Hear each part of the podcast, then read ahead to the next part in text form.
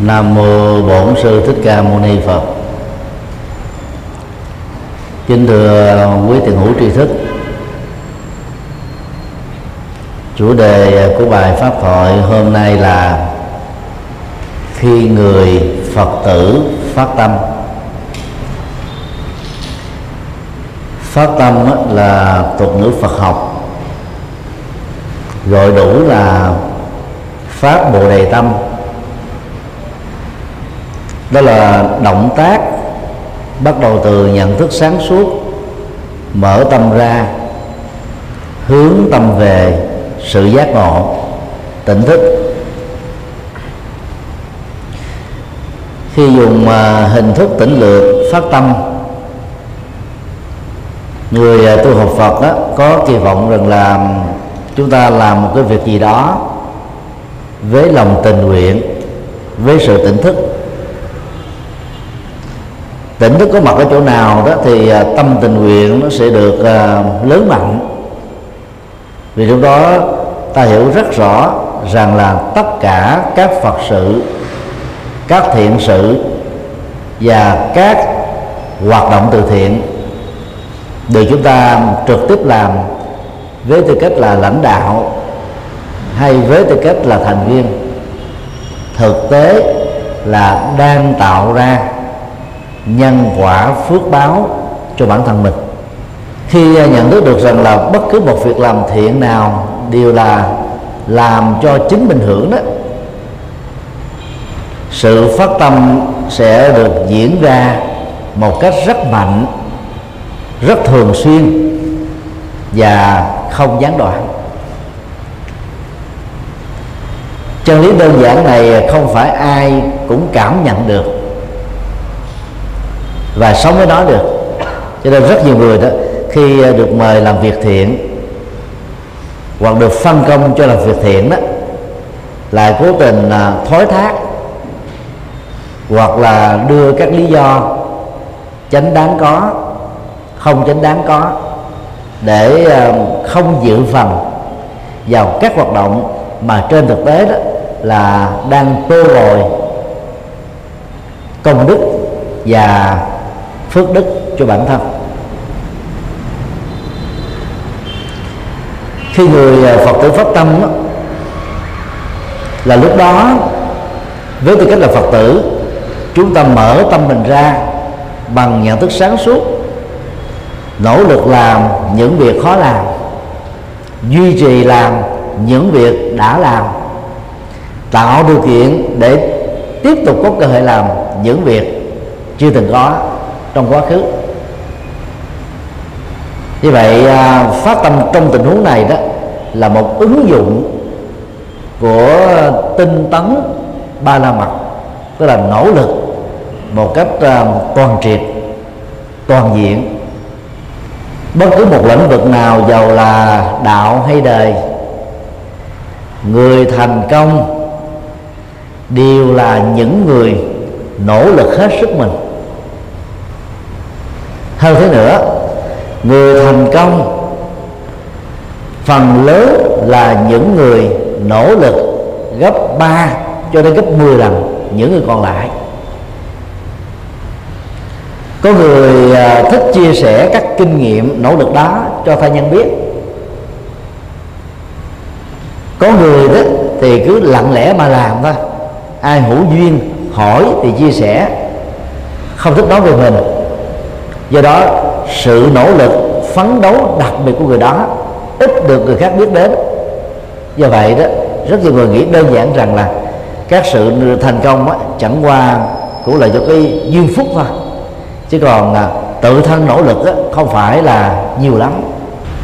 Trong bất kỳ một cuộc chạy đua nào, đua xe đạp, đua xe Honda, đua xe hơi, đua ngựa, hay là phấn đấu trong một lớp học,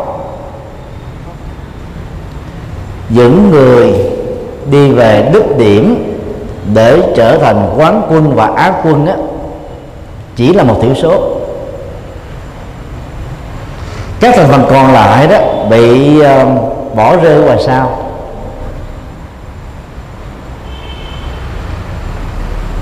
kết quả trái chiều này đó có thể có nhiều nguyên do.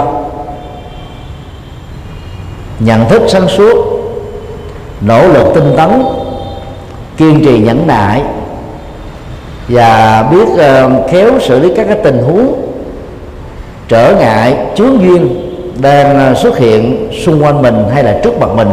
Nhờ đó đó mà cũng trong cùng một cái hoàn cảnh giống nhau, có người đó thì trở nên rất đặc biệt, nhưng còn lại đó đều là những người rất đổi tầm thường.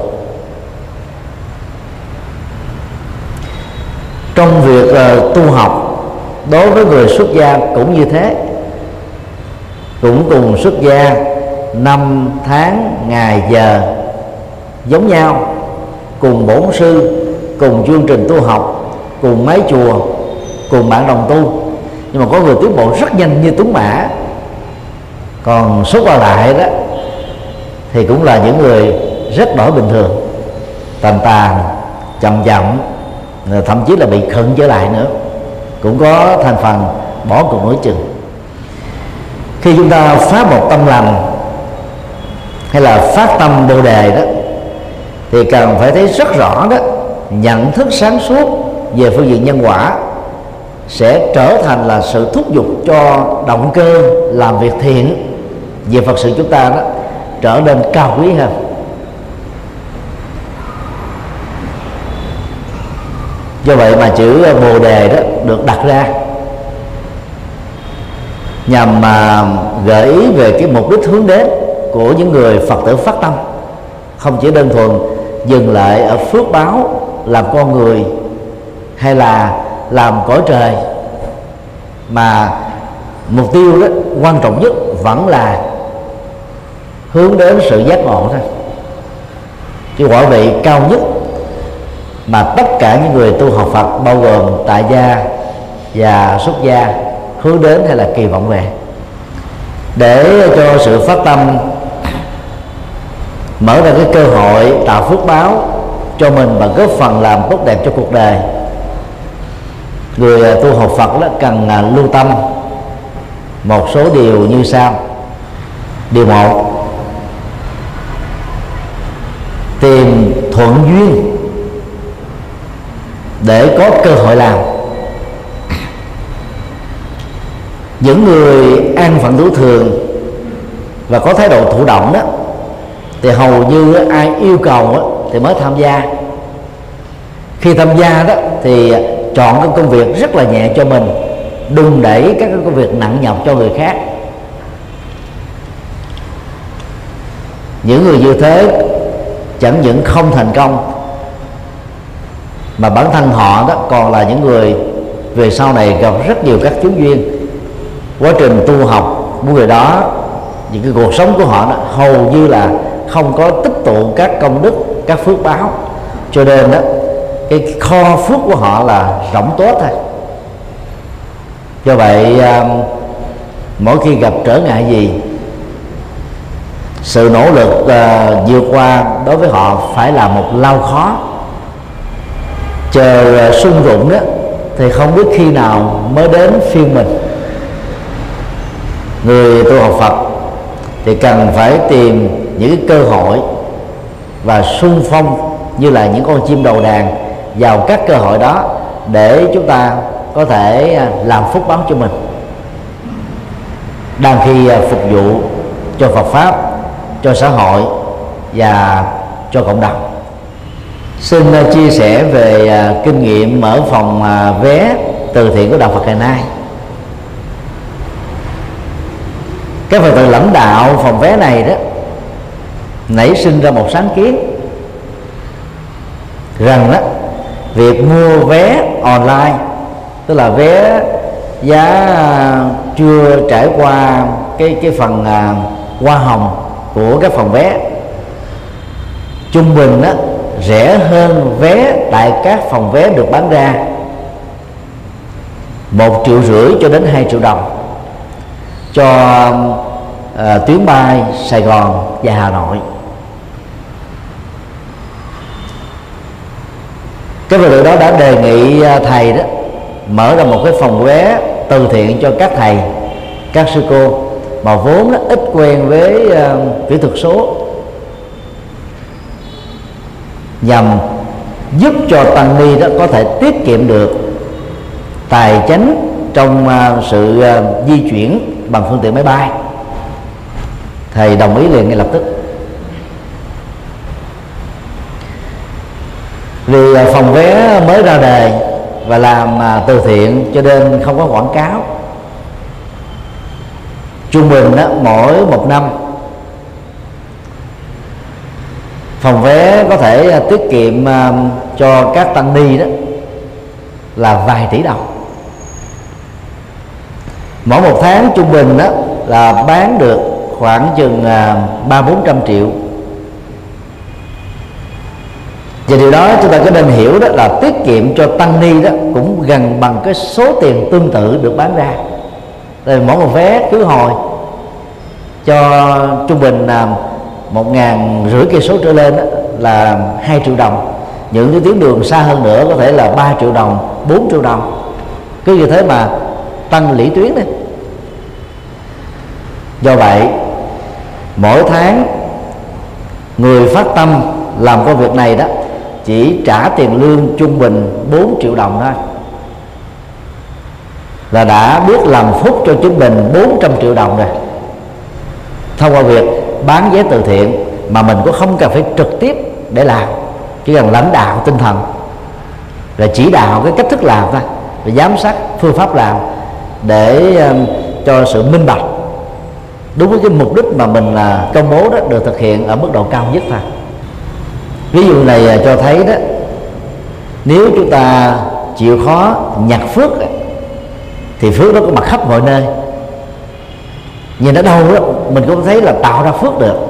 Do đó phải tạo ra nhân duyên tốt, và ta phải là người chủ động để tìm cái cơ hội nhân duyên đó và làm công việc đáng làm đó.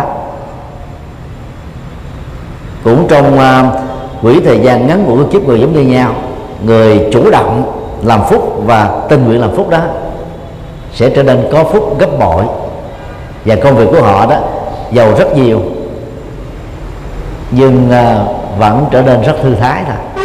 Đó là làm có phương pháp. Điều hai, khi làm Phật sự và thiện sự, đừng nghĩ rằng đó cái công việc đó phải ngang tầm với cái vị trí mà mình đang có mình mới làm. Cơ hội như thế không nhiều. Cho lẽ tất cả các cái cơ hội nhỏ hơn cái kỳ vọng mà chúng ta trông đợi, chúng ta đành vẫy tay vào với nó. Ứng xử như thế là không thông minh. Nhờ học Phật pháp trực tiếp với cố hòa thượng Thích Nguyên Ngôn tại chùa Ấn Quang suốt nhiều năm, chúng tôi nghe hòa thượng kể rất nhiều câu chuyện của các bậc cao tăng. Cụ thể như cố hòa thượng Thích Thiện Hòa, nguyên là phó tăng thống Giáo hội Phật giáo Việt Nam Thống nhất, lúc đó cũng là lãnh đạo cao nhất của chùa Ấn Quang, và cũng là cái người có công tiếp nhận đất cúng cho chùa Giác Ngộ và khai sáng xây dựng chùa Giác Ngộ này. Cũng như Đại Tùng Lâm ở Bà Rịa Vũng Tàu, Giác Sâm, Dược Sư, Từ Nghiêm và Huệ Nghiêm đã là người lãnh đạo cao nhất của chùa Ấn Quang và lãnh đạo cao thứ nhì của toàn Giáo hội Thống nhất trước năm 75. Mỗi buổi sáng đó, cố hòa thượng Thích Thiện Hòa đó dùng các cái dụng cụ vệ sinh vào nhà vệ sinh của chùa Ấn Quang để làm vệ sinh, quét dọn trung bình là nửa tiếng đồng hồ. Tăng chúng phần lớn là những vị xuất gia trẻ đó rất là sợ vì bậc thầy đáng sư ông của mình lãnh đạo giáo hội cao như thế mà phải làm các việc vặt vãnh như thế này, cho nên ai cũng súng lại xin hòa thượng trao cho mình cái cơ hội đó. Hòa thượng khước từ. Câu trả lời rất tổ như thế này: các huynh đệ là học trò của thầy, là sư cháu của sư ông, cần phải làm nhiều công đức để sau này Phật sự của mình được thành công, thì thầy và sư ông cũng thế. Sư ông cũng cần phải làm công đức giống như bao nhiêu người khác thôi. Và cái công việc đó nghe nói rằng là cố hòa thượng Thích Thiện Hòa làm cho đến lúc qua đời, đó là sự phát nguyện này. Phần lớn chúng ta đã bị cái ngã làm trở ngại công việc của mình. Những người có bằng cấp cao, tôi nghĩ rằng là cái công việc mà tôi phải gánh vác đó, nó ngang bằng với mình, đăng khi cái cơ hội đó nó chưa diễn ra. Thì lúc ấy đó, thì cái tôi khống chế đó sẽ làm cho người đó bỏ lỡ hết tất cả các cái cơ hội. Và do vậy, những người phước nhỏ, phước vừa không tích tụ qua nhiều năm tháng, làm cho ruộng phước chúng ta trở nên là zero thôi. Đó là một sự tổn thất lớn. Bằng năng lực và trí tuệ đó, ai cũng muốn rằng là mình làm những việc xứng đáng với những gì mà mình cần làm. Thuận duyên đó không phải lúc nào cũng đến với tất cả chúng ta, để trao cho mình một cái cơ hội tốt hơn những người khác. Do đó phải làm đang khi những điều kiện có mặt, chúng ta cần phải làm đó. Gần cuối năm 2002 đó, chúng tôi quyết định bỏ cái cơ hội tốt nghiệp tiến sĩ thứ hai, quay trở về tiếp nhận chùa Giác Ngộ và tham gia đóng góp cho các Phật sự được chư Tôn Đức lãnh đạo giáo hội tin tưởng giao phó. Thì thời điểm đó đó, nó là còn khoảng chừng vài tháng nữa là hết nhiệm kỳ. Các ban ngành trong giáo hội lúc bấy giờ thì có 9 ban, trong đó có ban Hoàng Pháp và ban giáo dục. Hoàng Pháp đó, chủ yếu là thuyết giảng cho Phật tử, giáo dục đó, là giảng dạy Phật học cho tăng ni tại các trường Phật học. Trường nào đó thì các vị giáo sư và giáo viên cũng đã đủ rồi. Giảng đường tại thành phố Hồ Chí Minh vào năm 2002 đó, ít hơn bây giờ khoảng 15 địa điểm, cũng có đủ các giảng sư hết rồi. Để tìm cơ hội cho bản thân mình được đóng góp đó, chúng tôi đã đến đảnh lễ Hòa Thượng Trí Quảng và thưa với Hòa Thượng rằng là khi nào Hòa Thượng bận Phật sự không thể đến được giảng đường đã được sắp xếp, thì Hòa Thượng thay vì bỏ trống gọi con để con trợ lý cho Hòa Thượng. Đồng thời 2 năm sau đó, đó chúng tôi đã đến chùa Xá Lệ gặp Hòa Thượng Thích Thiện Tu, thành viên hội đồng chứng minh của giáo hội, và cũng xin Hòa Thượng cho phép mở lớp giáo lý giảng dạy cho Phật tử tại gia, và phải dùng là dạy thử thôi. Nếu một vài buổi đầu Hòa Thượng thấy con dạy thích hợp đó, thì xin Hòa Thượng tạo điều kiện cho con được tiếp tục công việc này.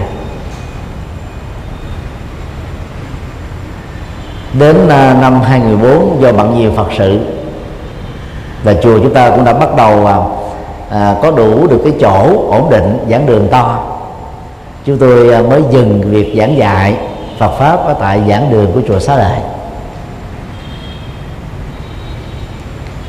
Nói về chính mình đó, thì đôi lúc không hay, vừa nói ra trong tình huống này đó chỉ đưa ra một cái minh họa thôi. Nếu lúc đó mà chúng tôi tự ái rằng là mình là tiến sĩ triết học, làm chủ trì của chùa Giác Ngộ, trước khi đi đó cũng đã từng viết sách, đang lúc học đó cũng từng ra sách, mà về đó phải đi xin xỏ, thì có lẽ chúng tôi không có cơ hội để làm Phật sự như là ngày hôm nay đâu.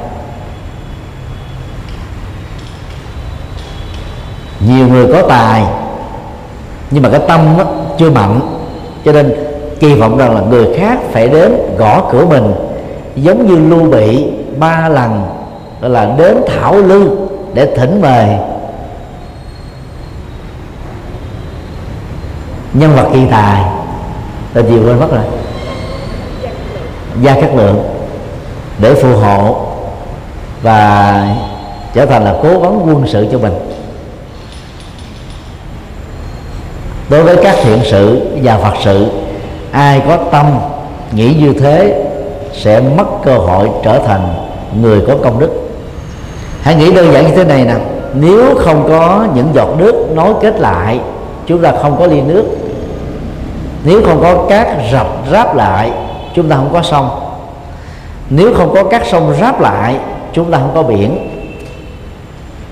Tương tự, không có các tảng đá thì không có núi. Do vậy đó, các công việc thiện sự và Phật sự đó phải được tích tụ, phải được chúng ta nỗ lực phát tâm làm. Và khi mình nghĩ rằng là việc làm này đó là tôi đang làm cho chính mình, thì chúng ta làm với một cái lòng rất sung sướng, rất hạnh phúc. Đến hết giờ rồi mà việc chưa hết, chúng ta lại cặm cụi mà làm với tinh thần rất trách nhiệm. Mặc dầu đôi lúc đó, mình làm đó, cũng có người hiểu lầm, lời ra tiếng vào vân vân, nhưng rồi đó chúng ta vượt qua hết. Và chúng ta biết rất rõ, làm công đức cho chùa, làm thiện sự cho đời thực ra là làm cho chính mình thôi. Điều 3, có tịnh tài đóng góp bằng tịnh tài, không có tịnh tài đó thì đóng góp bằng công sức. Chùa Giác Ngộ khi được trùng tu, giai đoạn 1 đó là làm từng hầm.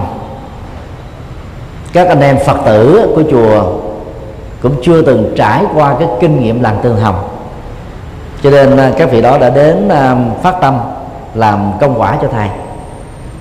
Thầy rất mừng và đón nhận họ. Và do đó sau những đợt đấu thầu đó thì mình chọn được nhà thầu với cái giá thích hợp nhất. Khi trải qua và hoàn tất cái phần tự hầm đó, thì các anh em trực tiếp giám sát công trình đó đã có kinh nghiệm, và cộng với cái kinh nghiệm xây dựng nhà của mình ở, thì các anh em đó đã thấy rất rõ là việc làm từ cái tầng trệt cho đến hoàn thiện chùa Giác Ngộ này đó là nằm trong tầm tay. Ngoài ra thì còn có các anh em Phật tử là kiến trúc sư, kỹ sư đã phát tâm giúp làm bản vẽ miễn phí, tư vấn miễn phí, hỗ trợ miễn phí, giám sát miễn phí. Và do vậy đó, cái công trình giai đoạn 2 trở đi đó, chúng ta không cần đến các nhà thầu khác, nhà chùa tự thầu.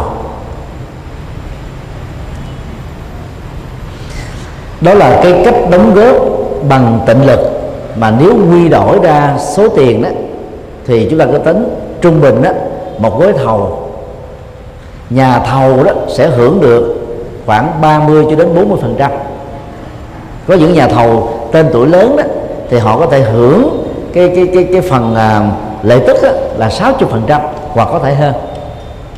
Các anh em Phật tử đóng góp tình lực mình vào cái công trình xây dựng đó, như thể là đang đóng góp mấy chục % cái tiền mà thay vì chúng ta phải trang trải cho nhà thầu, mà nhà thầu đôi lúc đó, còn bán lại cho thầu B phẩy, C phẩy, D phẩy, cho nên cái chất lượng của công trình đó có thể nó bị giảm đi. Do đó khi lắng nghe tư vấn của các anh em kiến trúc sư, kỹ sư và các Phật tử, thầy đã quyết định tự thầu để một mặt mình là tiết kiệm cái nguồn tài chính, mà khác đó thì các anh em đó nó có cơ hội để đóng góp. Mà việc quy đổi như vừa nói đó nó tương đương một cái khoản tiền rất là lớn. Do đó các quý Phật tử phải cố gắng đừng có mặc cảm rằng là tôi nghèo, tôi không có tiền, tôi không đóng góp được.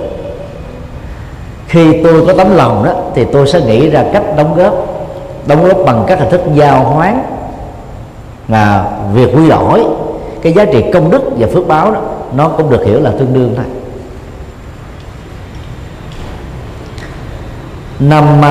2006 đó, do yêu cầu của một số Phật tử, thầy bắt đầu tìm người đánh máy và mình trả lương cho việc đánh máy các cái bài giảng để xuất bản các cái quyển sách ứng dụng.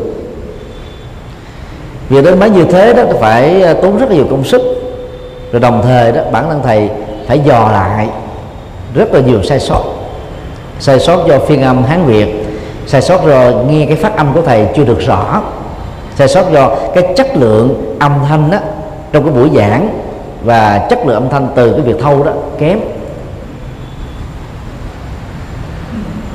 Làm 3 năm như thế thấy không hiệu quả mà tiền mình lại tốn nhiều. Thì ra một cái thông báo đăng ở trên trang web Đạo Phật Ngày Nay kêu gọi sự phát tâm đánh bái. Trong vòng chưa đầy một tuần lễ có trên 70 người phát tâm.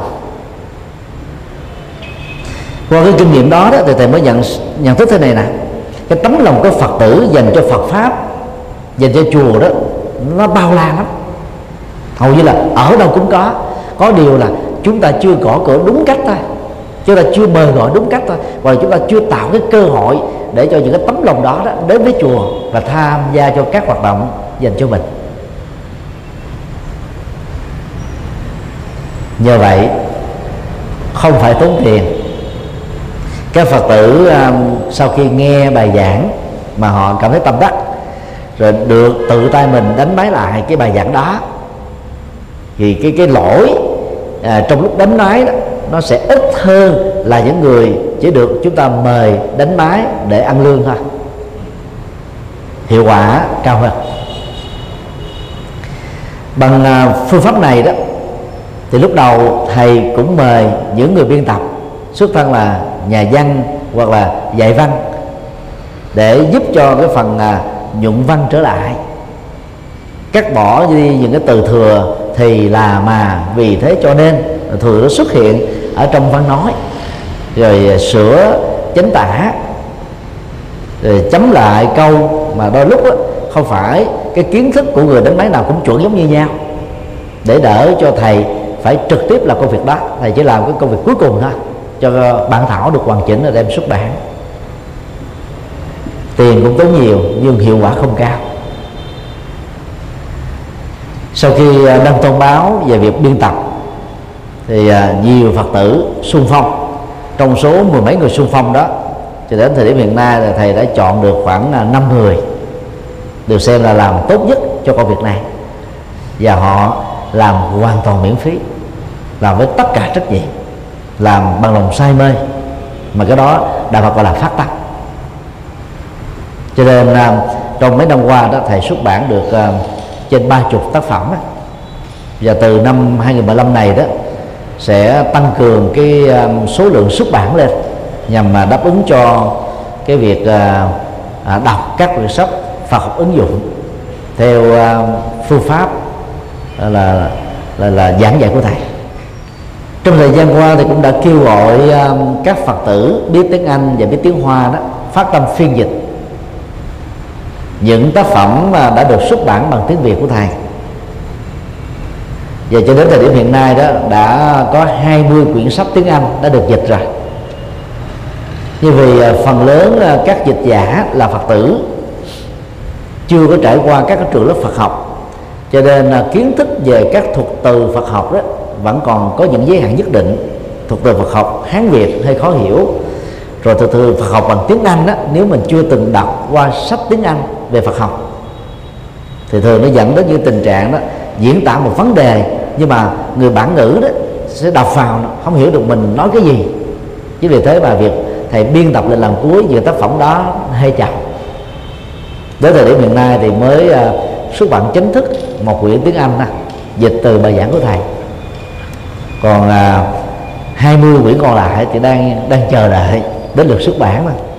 Đó là các ví dụ những Phật tử có thể là không có thuận lợi về tịnh tài để cúng dường, nhưng họ có tịnh lực, tức là cái công suất thanh tịnh, làm vô điều kiện, làm ngày làm đêm bên cạnh cả khối công việc mà họ gánh vác trên vai họ cho bản thân và cho gia đình.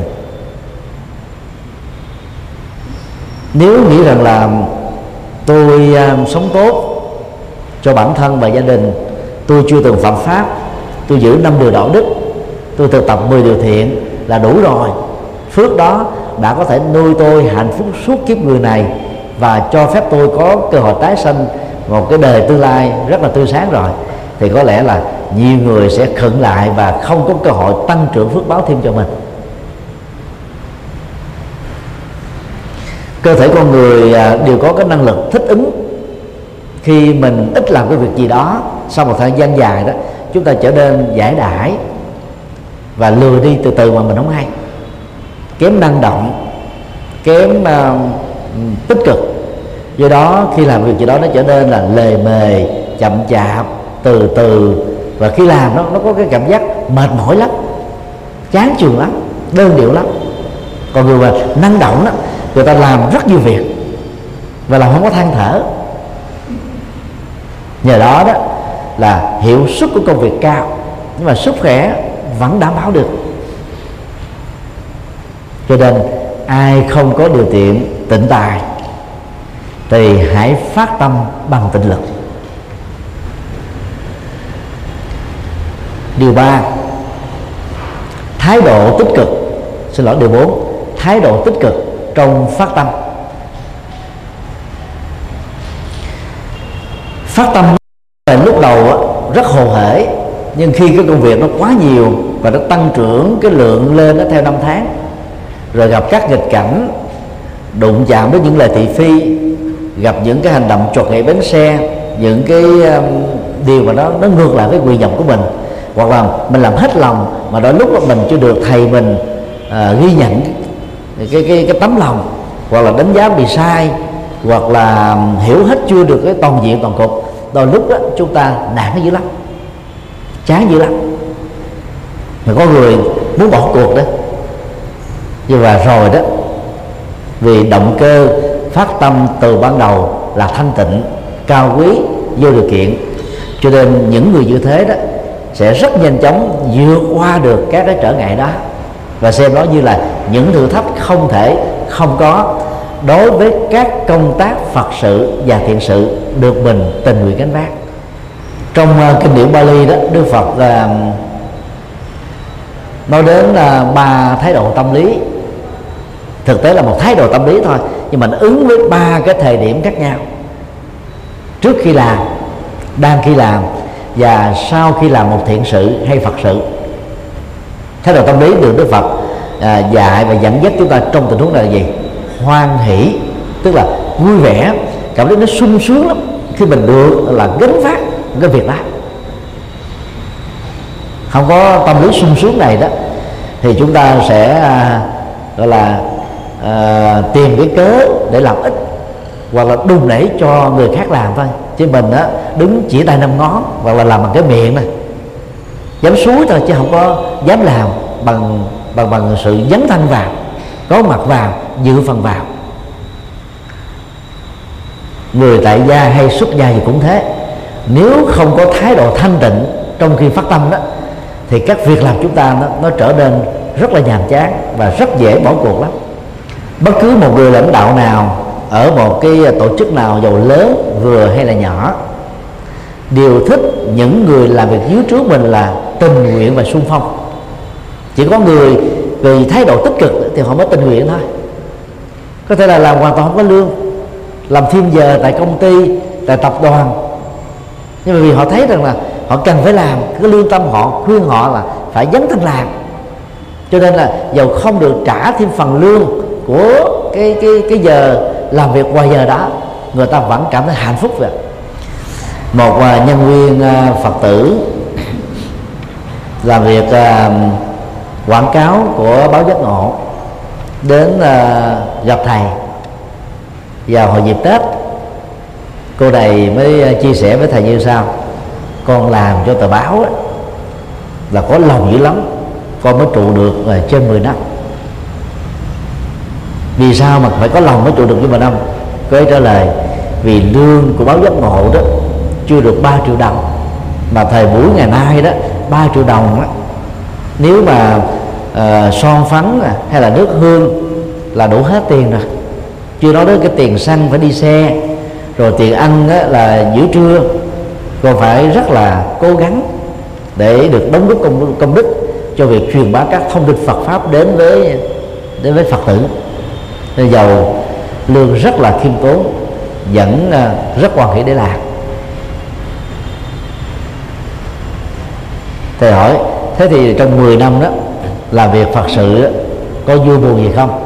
Cô ấy trả lời là con chỉ có vui chứ không có buồn, vì mình phát tâm làm, cái động cơ mình trong sáng cao quý nên không có buồn. Cô này còn chia sẻ thêm là sau khi giờ làm việc đã hết, vào lúc 5 giờ đó thì cô ấy còn ở lại tại văn phòng của tòa soạn báo Giác Ngộ để làm thêm đôi ba giờ nữa, và có những ngày đó đem về tới nhà để tiếp tục làm các công việc sổ sách, thậm chí đến giữa đêm khuya. Mà lương cũng chừng đó thôi, chứ đâu có cao hơn đâu, bởi vì đây là làm phát tâm.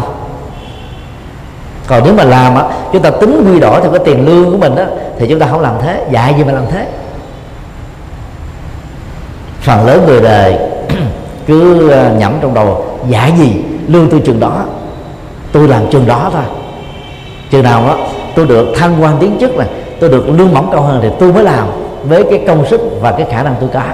Còn bằng không tôi làm chiếu lệ qua loa thôi, đủ cái tiêu chuẩn tối thiểu mà chủ lao động đó yêu cầu tôi phải gánh vác. Phần lớn nghĩ như vậy và chỉ dừng lại cái công việc ở chỗ đó thôi, chứ công đức không có tăng trưởng theo năm tháng. Quỹ Đạo Phật ngày nay ra đời làm cho các hoạt động từ thiện của chùa Giác Ngộ đó trở nên khởi sắc hơn, đều đặn hơn. Từ năm 2002 đó thì thầy đã làm từ thiện lúc đó đó cho đến 5 năm sau thì làm tổng thư ký của ban từ thiện trung ương Giáo hội Phật giáo Việt Nam, làm cái công tác quản lý và cũng là cái người trực tiếp đi làm các cái thiện sự. Sau này việc nhiều quá, nhiệm kỳ 2007 đến 2012 đó thầy kết thúc đó để tập trung vào chuyên môn của mình, cho nên các hoạt động từ thiện đó bắt đầu nó thưa dần.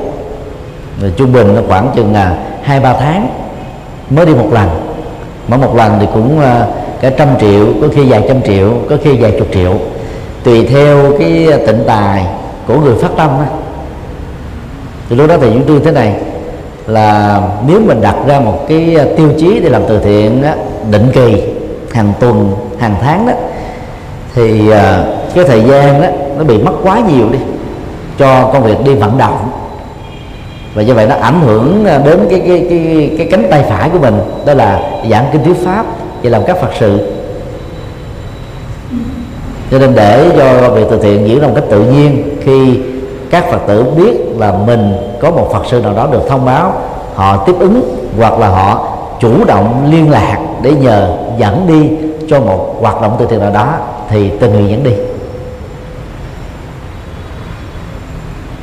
10 năm sau, tức là năm 2013 đó, thì quỹ được chính thức thành lập. Cái hoạt động của quỹ rất là đều đặn. Nhờ đó đó cái đóng góp cho lĩnh vực này đó ngày càng được lớn hơn, và nó góp phần là giảm đi được những bất hạnh dù là nho nhỏ đối với những người kém may mắn hơn chúng ta. Ban lãnh đạo của quỹ đó đã thống nhất với quan điểm với thầy, đó là khi đi xa, đi bằng máy bay hay đi bằng xe hơi đó, thì không trích một đồng xu nào từ cái tiền phát tâm cúng của quần chúng cho cái hoạt động từ thiện. Các thành viên đi đó tự góp phần vào để làm cái công việc đó, góp tiền ấy. Đó là tấm lòng lớn. Và tấm lòng này đó là vì người ta phát xuất từ cái động cơ thanh tịnh, từ mục đích thanh tịnh để làm. Và trên 50 chuyến đi trong hơn 1 năm rưỡi qua đó, các Phật tử rất là hồ hởi. Mỗi chuyến trung bình là có khoảng 40 người cho đến 50 người. Nếu mà tiếp tục nhận hơn đó, thì có thể số lượng nó tăng hơn nữa.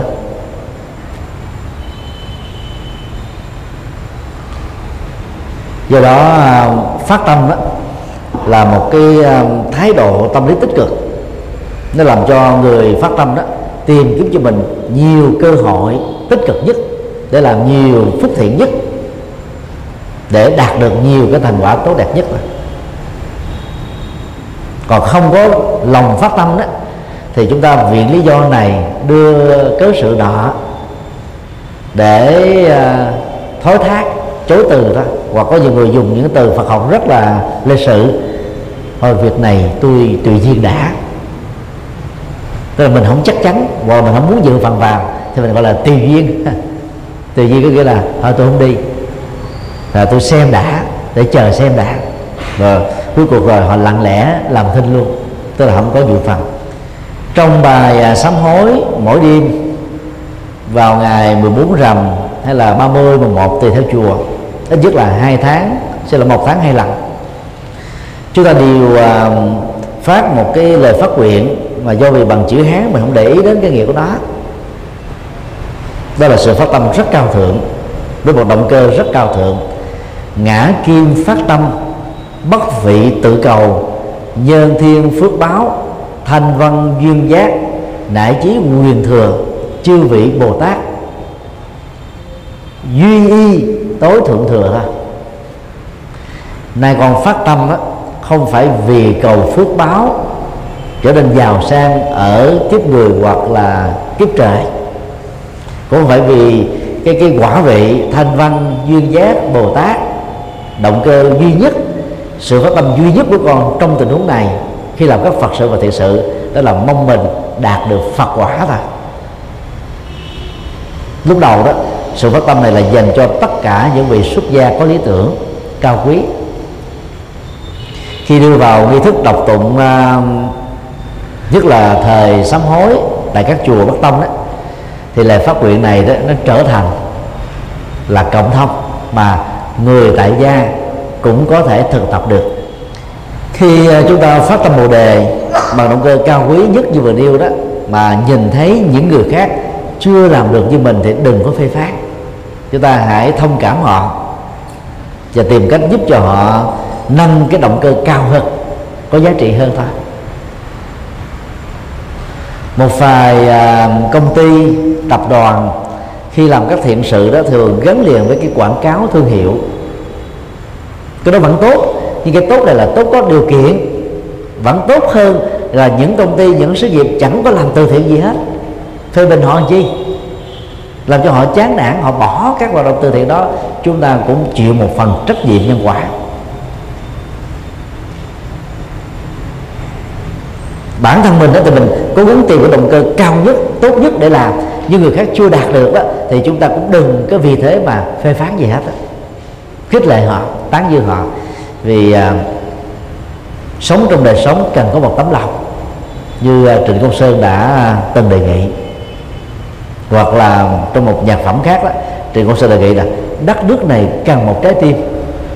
Thực tế đó, chúng ta phải nói xác định hơn là đất nước này cần hàng triệu trái tim, quả địa cầu này cần hàng tỷ trái tim, vũ trụ này cần hàng tỷ tỷ những tấm lòng phát tâm Bồ Đề với động cơ trong sáng.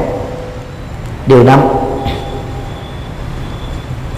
vượt qua chúng duyên trong giai đoạn phát tâm. Phát tâm sai cách dẫn đến sự kháng cự của người thân là điều khó tránh khỏi. Và như vậy, thay vì trách người thân khởi lên Bồ Đề Gai, thì chúng ta hãy xem lại cách thức phát tâm và cách thức làm thiện sự của chúng ta có phù hợp với tinh thần Phật dạy hay không. Một số Phật tử tại gia sau thời gian đi chùa nghe các bạn đồng tu đi trước của mình đó nói rằng là thọ với Bồ Tát là tốt lắm, nhưng mà chưa hiểu ắt giáp với Bồ Tát là cái gì, làm giới hạnh đó như thế nào. Nhiều người đã phát tâm thọ với Bồ Tát và cũng không cần phải đi nghe thuyết giảng về với Bồ Tát hay là nghe trên mạng về với Bồ Tát. Rất nhiều người cứ sớm sắc làm theo mà không hiểu là có những điều trong giới Bồ Tát là dành cho người xuất gia chứ không phải dành cho người tại gia. Đang khi mình là người tại gia mà làm theo như vậy là lạc quẻ. Ví dụ có một điều với Bồ Tát là người tiếp nhận với Bồ Tát là không quan hệ giới tính, Thế đăng ký mình có đời sống vợ chồng, Đức Phật cho phép một vợ một chồng. Rồi về cấm vận chồng thì chồng không phiền não sao được. Chồng cảm thấy đạo Phật trở thành mối đe dọa hạnh phúc của gia đình.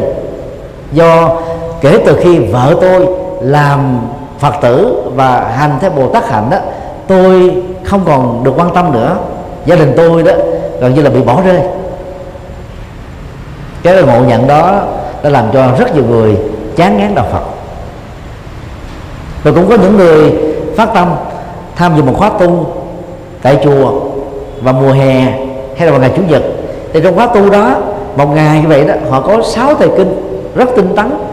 Về nhà họ áp dụng nguyên si, tạm gọi là nhập cản nguyên si, mô hình khóa tu về nhà của mình là lạc quẻ.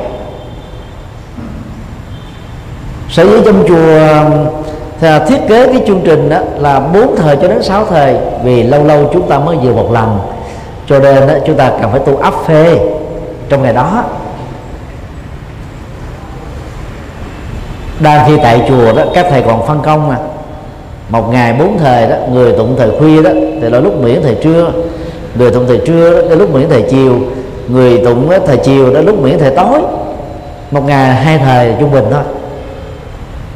Thì thời gian còn lại dành cho việc học nè, việc Phật sự nè, việc công nhật đó được phân công tại chùa nè, còn nhiều việc khác nữa. Các Phật tử không thấy rõ được điều này, cho nên nó về đó khuya đó 3 giờ rưỡi cái thức dậy.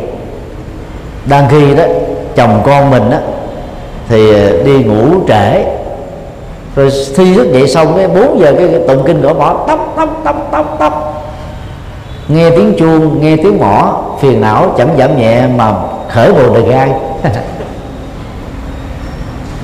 Bồ đề gai là một thuật ngữ Phật học ở miền Nam Việt Nam, chỉ cho cái gai mọc lên trên cây bồ đề.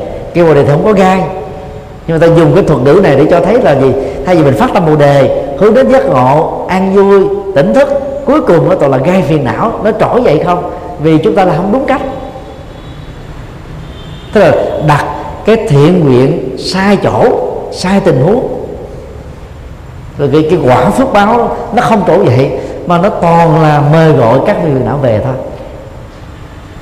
Tụng kinh một mình tại nhà thì không cần gọi. Sở dĩ gõ mõ là vì chúng ta tụng tập thể, người đó có giọng dài, giọng chậm, giọng cao, giọng thấp, người tụng với nhau đó nó không ăn rơ, cho nên phải có tiếng mõ trường canh để tất cả nghe tiếng mõ mà cái nhịp đó, từng cái âm tiết đọc nó ăn khớp với từng tiếng mõ để cho đạo tràng được trang nghiêm.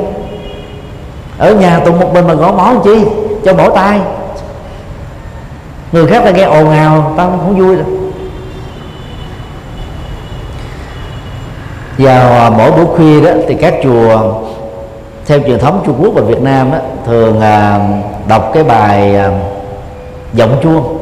Trong đó nó có những câu như thế này: nghe tiếng chuông phiền não nhẹ, trí tuệ lớn, bồ đề xanh, lìa địa ngục, thoát lửa hầm, cầu thành Phật, độ chúng sinh. Rất nhiều tăng ni Việt Nam mình đó, nhập cản nguyên si phương pháp tu tập đó tại Việt Nam sang phương Tây, bao gồm Mỹ, Canada, Úc và châu Âu, bị dân Thiên Chúa giáo, Tin giáo nó kiện đóng cửa chùa luôn. Cái dân chủ của phương Tây là một cái dân chủ cực đoan. Nhà xung quanh mà không đồng ý người ta được quyền kiện, mà khi kiện rồi đó là đóng cửa chùa. Tây dân phương Tây phần lớn đó, cái giờ hành chính họ là 9 giờ, do khí hậu mùa lạnh đó mà mặt trời lên rất là muộn. Nên bây giờ mình vẫn tiếp tục là 3 giờ rưỡi thức dậy, 4 giờ gõ bỏ tụng kinh, đánh chuông bon bon bon. Các cái nhà hàng xóm họ không phải là Phật tử, họ nghe rất là phiền não, họ đang như là sống ở trong địa ngục, họ phải kiện chúng ta thôi, kiện cho ra lẽ. Do đó là không hiểu được văn hóa phương Tây làm đạo theo cách nhập cản nguyên si nền Phật học Việt Nam, ra hải ngoại là đổ nợ. Do đó có rất nhiều các cái trở ngại do chúng ta tạo ra mà mình không biết. Rồi nhiều Phật tử đi đồn đại với nhau: tôi mới phát tâm tụng kinh Pháp Hoa, khi tôi tụng kinh Pháp Hoa thì tôi sẽ bị đổ nghiệp. Thì những cái việc làm mình làm sai nè, làm chưa đúng nè, nhiệt tình trật nè, nó dẫn đến phiền não. Thì thay vì mình phân tích cái gốc rễ của nó để mình khắc phục nó, thì nhiều người nói là tôi làm Phật sự và thiện sự nên tôi mới đổ nghiệp. Phải là du quan giáo họa cho Phật pháp không? Làm thiện sự thì chuyển được nghiệp, làm Phật sự thì được công đức và được an vui. Đó là chuyển nghiệp trực tiếp, có lấy đâu mà mình đi đổ nghiệp, mình đi đổ thừa. Hiện nay là nhiều Phật tử đổ thừa như thế, tức là Phật tử tự phá đạo Phật thôi, chứ không cần gì đến người ngoại đạo. Người ta chỉ cần dựa vào những lời đó, người ta đồn thổi ra. Nếu muốn đừng bị đổ nghiệp thì nhớ đừng phát tâm làm Phật sự, đừng phát tâm làm thiện sự. Ai đâu mà dám làm nữa. Đó là hiểu sai về nhân quả, hiểu sai về Phật pháp. Cũng có một số trường phái Phật giáo chủ trương đó sanh tử sự đại, vô thường tánh tốc, tức là suốt cả một cái quỹ thời gian của kiếp người kể từ khi biết Phật pháp, chúng ta hạ thủ công phu thôi, và tính năm tháng ngày giờ trôi qua rất nhanh. Vô thường là nhanh chóng, là giải quyết sanh tử luân hồi là mục tiêu chính, chứ không bận tâm đến việc gì hết. Từ đó đó, những người chủ trương điều này và những người đi theo chủ trương này đó đã từ bỏ hết tất cả các Phật sự và thiện sự được Đức Phật khích lệ. Nhiệt tình hơn, những người như thế lại đi phân tích với các Phật tử đồng tu khác: bạn đã đi sai đường rồi đó, ông bà đã đi trật quẻ rồi đó, hay là trật đường rầy rồi đó. Hỏi sao? Phải hạ thủ công phu. Còn đi làm từ thiện đó, tức là còn phan duyên, còn động tâm, còn trải theo trần cảnh, còn bị vuốt ra vào danh lệ, còn phàm tình lắm, để lo gõ mỏ tụng kinh niệm Phật ngồi thiền trì chú rồng như thế. Tao không làm việc gì hết đó, mới là chuyên tu. Do hiểu sai, truyền bá tư tưởng sai, làm cho nhiều người đang là Phật sự phải bỏ cái con đường tốt của mình.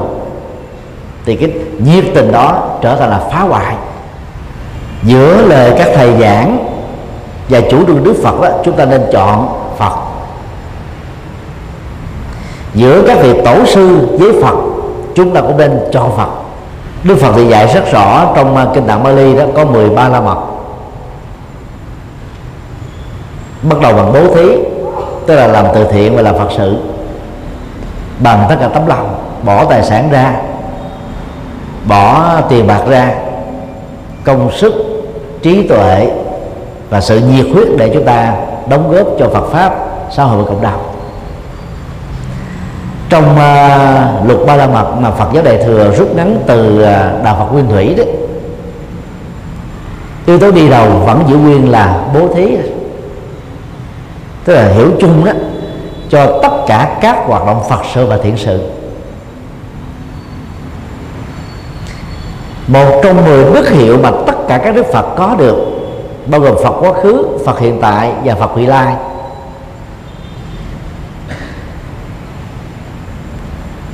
Đó là ứng cúng. Cái gì làm cho các ngài được ứng cúng? Vì các ngài đầy đủ được trí tuệ và phước đức, nên xứng đáng được cúng dường của con người từ thế hệ này sang thế hệ khác. Do đó trên nguyên tắc đó là Phật nào cũng làm vô số công đức, Bồ Tát nào cũng đều làm vô số các thiện sự. Và khi làm việc đó, Đức Phật còn khuyên chúng ta là nhớ tinh tấn ba la mật để không bỏ cuộc các Phật sự, các thiện sự đang gánh vác. Khi chúng ta trải qua các thăng trầm trong cuộc đời đó, nhất là từ tuổi 50 trở lên đó, tâm lý thông thường chúng ta là muốn quay vào bên trong để được lắng dịu tâm thức, làm chủ được dòng cảm xúc của mình. Con người lúc đó nó có khuynh hướng là hạn chế giao tiếp lại, hạn chế tương tác xã hội lại. Và giờ cái hạn chế đó thì tự động cái tâm trạng của họ cảm thấy nó thoải mái hơn, bình an hơn. Giao tiếp thì dễ va chạm mà không khéo xử lý thì dẫn đến phiền não, phiền não thì dẫn đến nỗi khổ niềm đau, chán nản, thất vọng, bỏ cuộc. Rồi bây giờ mình cắt bỏ hết các cái duyên đó đi thì tâm mình nó trở nên lắng động đi.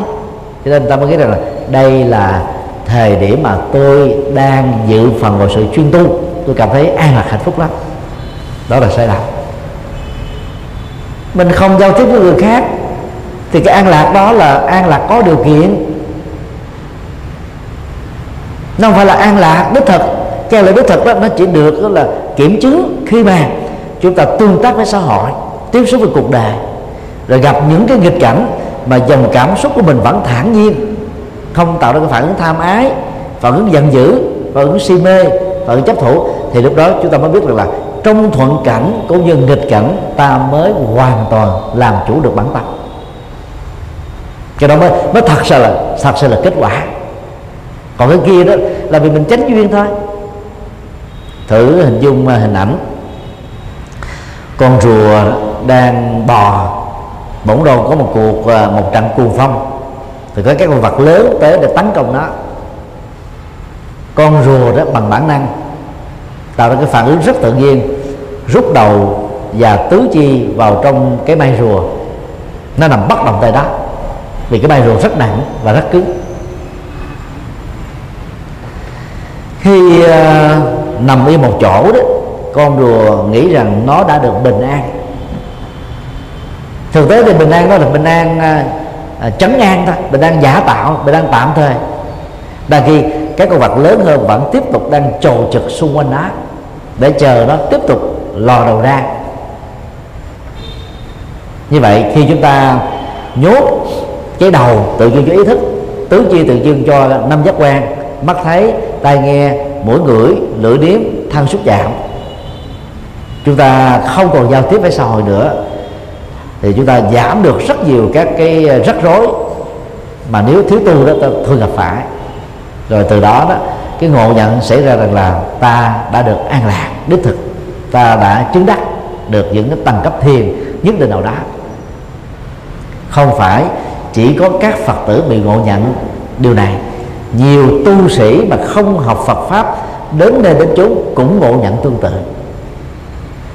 Chẳng hạn như một số tu sĩ đó là ở trong chùa va chạm với các huynh đệ đồng sư, huynh đệ đồng môn, không có vượt qua được cái phiền não đó, chán nản quá bỏ chùa đi về nhà ở, hoặc là bỏ chùa ra đi than vãn các Phật tử vì cảm mến nó quý phục quá, quý mến quá cho phải cho tiền, vì đó mua một lô đất nhỏ cắt lên một cái cốc thắt nhỏ để được bình an. Cái đó đó là trái với giới luật Phật. Trong thời Đức Phật cũng có một thầy đã từng như thế và đã bị Phật quở trách. Thầy đó tên là thầy Thượng Tọa. Thầy này có cái hạnh là sống ẩn riêng một mình ở trong rừng sâu thôi, không giao tiếp với bất kỳ một bạn đồng tu nào cả một tháng trời. Đến lúc đó thầy chưa mở miệng nói một câu, không nghe ai nói thì đâu có bị phiền não bởi lời thị phi, mà không nói với người nào thì đâu có cái lỗi của lời nói, lỡ xúc phạm người khác. Không giao tiếp với mọi người thì không thấy người ta lấn lút mình, người ta khinh thường mình, xúc phạm mình. Cho nên đó, thầy này cảm thấy là rất là an lạc, và lối sống đó, đã được các bạn đồng tu tán dương lắm. Đây là thầy đặc biệt có đạo cao đức trọng, đáng cung kính, đáng cúng dường. Và lời đồn thổi đó đã đến với Đức Phật. Đức Phật đã cho mời thầy Thượng Tọa và các vị đồng tu khác đến. Đức Phật hỏi như sau: có phải trong thời gian qua đó thầy đã sống ẩn cư trong rừng một mình không? Thầy Thượng Tọa trả lời: bạch Thế Tôn, đúng như thế. Khi ẩn tu một mình thầy cảm thấy thế nào? Bạch Thế Tôn, con cảm thấy rất an vui.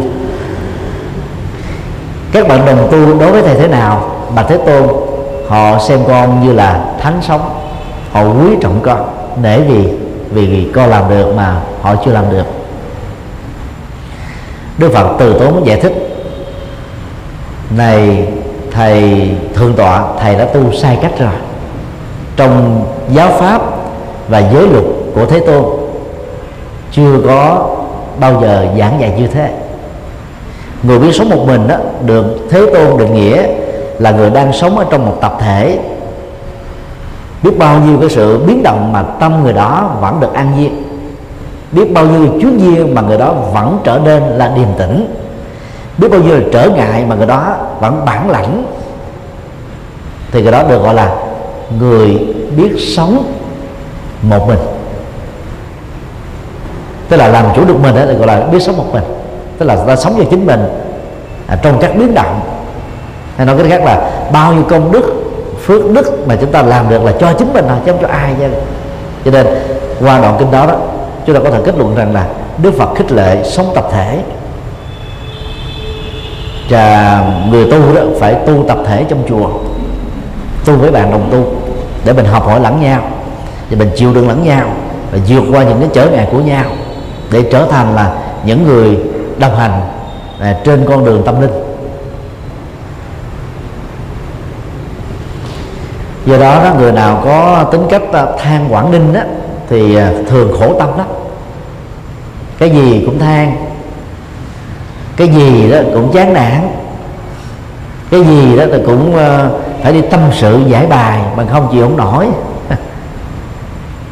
Và mỗi lần than đó mình mệt hơn, tại vì nhiều khi cái chuyện trục trặc đó nó đã kết thúc rồi, nó khép lại rồi, than lại, chúng ta nhắc lại, rồi chúng ta sống lại, tái diễn lại, giống như là đóng một cái thước phim vậy đó, nó khổ lắm.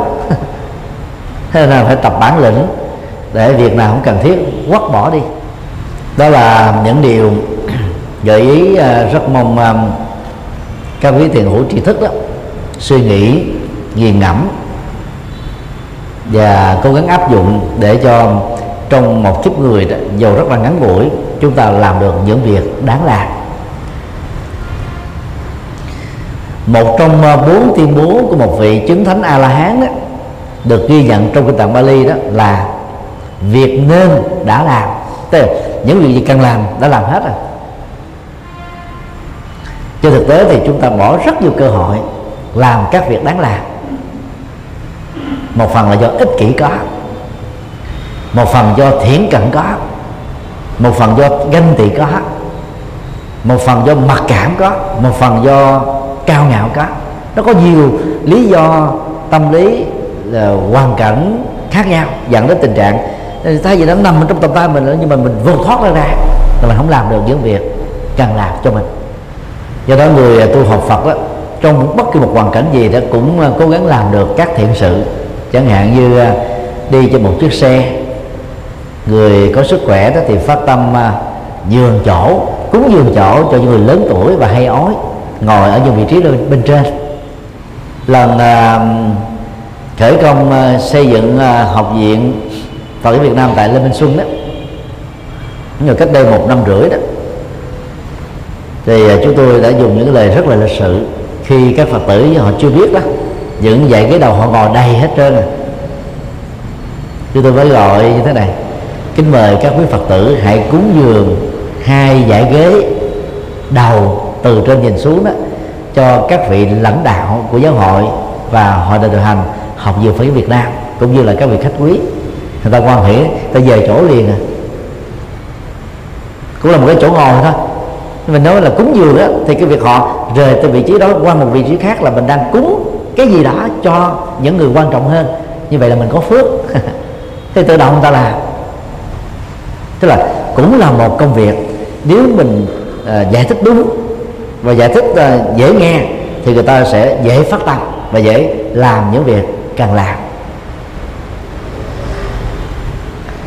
Xin kết thúc tại đây.